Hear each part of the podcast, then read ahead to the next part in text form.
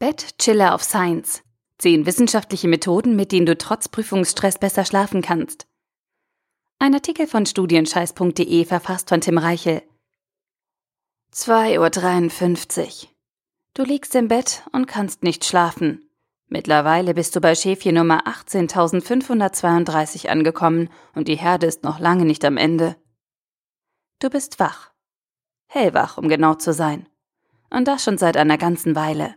Dabei hast du deine Lernsession heute extra früher beendet, weil du dir ausreichend Ruhe und Erholung gönnen wolltest. Doch dein Plan ist nicht aufgegangen. Viele Studenten kämpfen mit Schlafstörungen und ganz besonders während der Prüfungszeit. Entweder schlagen sie sich die Nächte am Schreibtisch um die Ohren, weil sie ihr Lernpensum halten müssen, oder sie bekommen nachts kein Auge zu, weil der Prüfungsstress sie nicht loslässt. Falls auch du momentan zu wenig Schlaf bekommst und stressbedingt wach liegst, dann wird dir dieser Artikel helfen. Ich habe nämlich einige der besten wissenschaftlichen Methoden gegen Schlafstörungen recherchiert und in zehn einfachen Tipps für dich zusammengefasst. Dagegen hat Schäfchenzählen keine Chance. Schlaf ist eine Wissenschaft für sich. Und weil das so ist, habe ich einige Studien, Schlafratgeber und Interviews mit renommierten Schlafforschern für dich gelesen. Die Essenz aus diesen Quellen bekommst du in den folgenden Tipps auf dem Silbertablett serviert.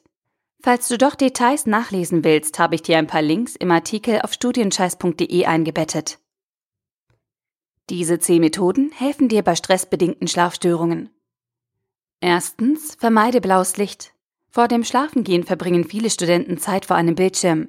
Dabei ist es egal, ob sie mit ihrem Smartphone beschäftigt sind, Film auf dem Tablet schauen oder am Computermonitor lernen.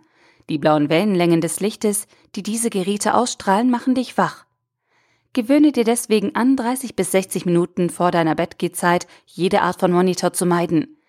Lies stattdessen in einem Buch oder beschäftige dich mit irgendeiner Offline-Tätigkeit. Zweitens, rekapituliere deinen Tag.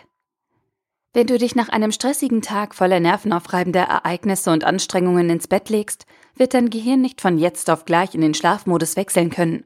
Dein Kopf wird zunächst versuchen, den vergangenen Tag zu verarbeiten und Detail für Detail durchgehen. Und das raubt dir den Schlaf.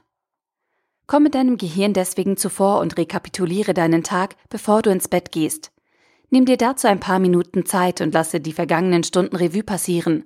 Am besten erledigst du das schriftlich und bringst auf diese Weise Ordnung in deine Gedanken. Drittens, führe ein Schlafritual ein. Der Mensch ist ein Gewohnheitstier und Gewohnheitstiere mögen eine Sache ganz besonders. Rituale. Rituale sind wiederkehrende, regelmäßige Ereignisse, die Struktur in deinen Alltag bringen und bestimmte Gefühle in dir auslösen. Deshalb sind sie wie dafür gemacht, um deine Schlafstörungen zu besiegen. Überlege dir dazu ein eigenes Schlafritual, das du ab heute jeden Tag vor dem Schlafengehen durchführst.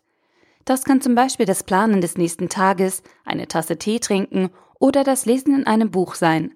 Hauptsache, dein Ritual beruhigt dich und löst ein Gefühl der Entspannung in dir aus. Viertens, gehe erst ins Bett, wenn du müde bist. Viele Studenten denken, sie müssten zu festen Zeiten ins Bett gehen, um ausreichend Schlaf zu bekommen. Leider nein. Leider gar nicht. Denn wenn du ins Bett gehst, obwohl du noch gar nicht müde bist, machst du eine Sache garantiert nicht. Schlafen. Gehe erst dann ins Bett, wenn du wirklich müde bist und dein Körper signalisiert, dass er Erholung braucht. Vorher nicht. Ansonsten verschwendest du Potenzial und liegst unnötig wach herum. Apropos. Fünftens. Liege nicht wach herum. Wachzeiten im Bett sind nervig und unproduktiv. Wenn du wach im Bett liegst, verschwendest du erstens Zeit, weil du im wachen Zustand an deinen Zielen arbeiten oder schöneren Freizeitbeschäftigungen nachgehen könntest. Und zweitens baust du unnötigen Druck auf, weil du vergebens versuchst einzuschlafen. Bevor du stundenlang wach herumliegst, ist es viel klüger, rechtzeitig wieder aufzustehen und den Schlaf aufzuschieben. Verlasse das Schlafzimmer und verrichte in einem anderen Raum eine ruhige Tätigkeit, bis wieder Schläfrigkeit aufkommt. Diese Maßnahme hat zum Ziel, dass du in deinem Bett und Schlafzimmer eine Atmosphäre von Schlaf und nicht von erregter Wachheit förderst. Sechstens, schau nicht ständig auf die Uhr. Wenn du nicht einschlafen kannst, ist es nicht hilfreich, wenn du ununterbrochen auf die Uhr schaust. Dies führt höchstens zu Besorgnis, Frustration und destruktiven Gedanken. Es ist noch niemand schneller eingeschlafen, nur weil er sich alle fünf Minuten bestätigt hat, dass es schon spät ist.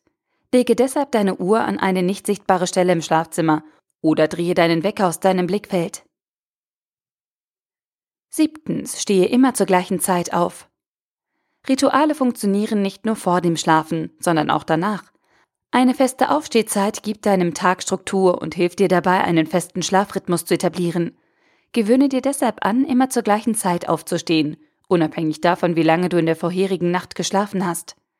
Stehe jeden Morgen zur gleichen Zeit mit dem Wecker auf, unabhängig von der nächtlichen Schlafdauer. Eine regelmäßige Aufwachzeit führt dazu, dass abends jeweils zu ähnlicher Zeit Schläfrigkeit aufkommt.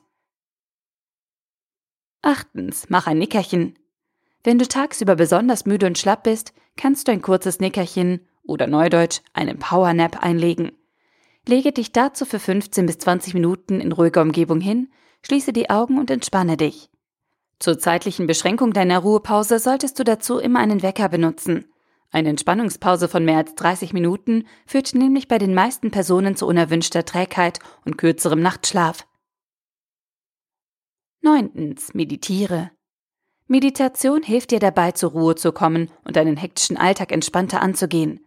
Durchs Meditieren verringerst du Stress, förderst deine Gesundheit und sortierst deine Gedanken. Besonders in anstrengenden Phasen und bei Schlaflosigkeit kannst du dich durchs Meditieren herunterfahren und besser Schlaf finden. Lege dazu vor dem Zubettgehen eine kurze Meditationsübung ein. Konzentriere dich dabei auf deine Atmung und baue auf diese Weise Stress ab. Am Anfang kannst du zur Unterstützung geeignete YouTube-Videos oder kostenlose Apps nutzen. Zehntens, habe keine Angst vor zu wenig Schlaf.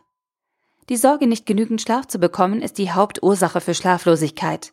Dabei ist die Angst vor verkürztem Schlaf unbegründet, denn Schlafverkürzungen unter Stress und Erregung führen zu keinem Schlafdefizit, wenn tagsüber kein Ankämpfen gegen das Einschlafen besteht. Denke nicht großartig über einen möglichen Schlafmangel nach. Nimm Phasen der Schlaflosigkeit als natürliches Phänomen hin und setze dich nicht unter Druck. Dadurch machst du es im Zweifel nur noch schlimmer. Fazit. Jeder Student leidet von Zeit zu Zeit unter Schlafstörungen. Dabei sind Schwankungen im Schlafrhythmus und unterschiedliche Erholungsbedürfnisse völlig normal und liegen in der Natur des Menschen. Je nach Situation, emotionaler Anspannung und Motivation kann der Schlafbedarf bei einer Person stark schwanken.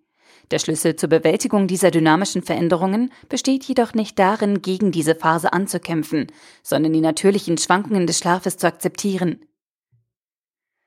Einen festen Schlaf kannst du nicht erzwingen, doch durch geeignete Maßnahmen kannst du deine Fähigkeiten im Umgang damit verbessern. Wenn du das verstanden hast und einige der gezeigten Methoden regelmäßig anwendest, wirst du ab sofort besser schlafen. Vielleicht nicht länger, aber besser. Trotz Prüfungsstress. Der Artikel wurde gesprochen von Priya, Vorleserin bei Narando.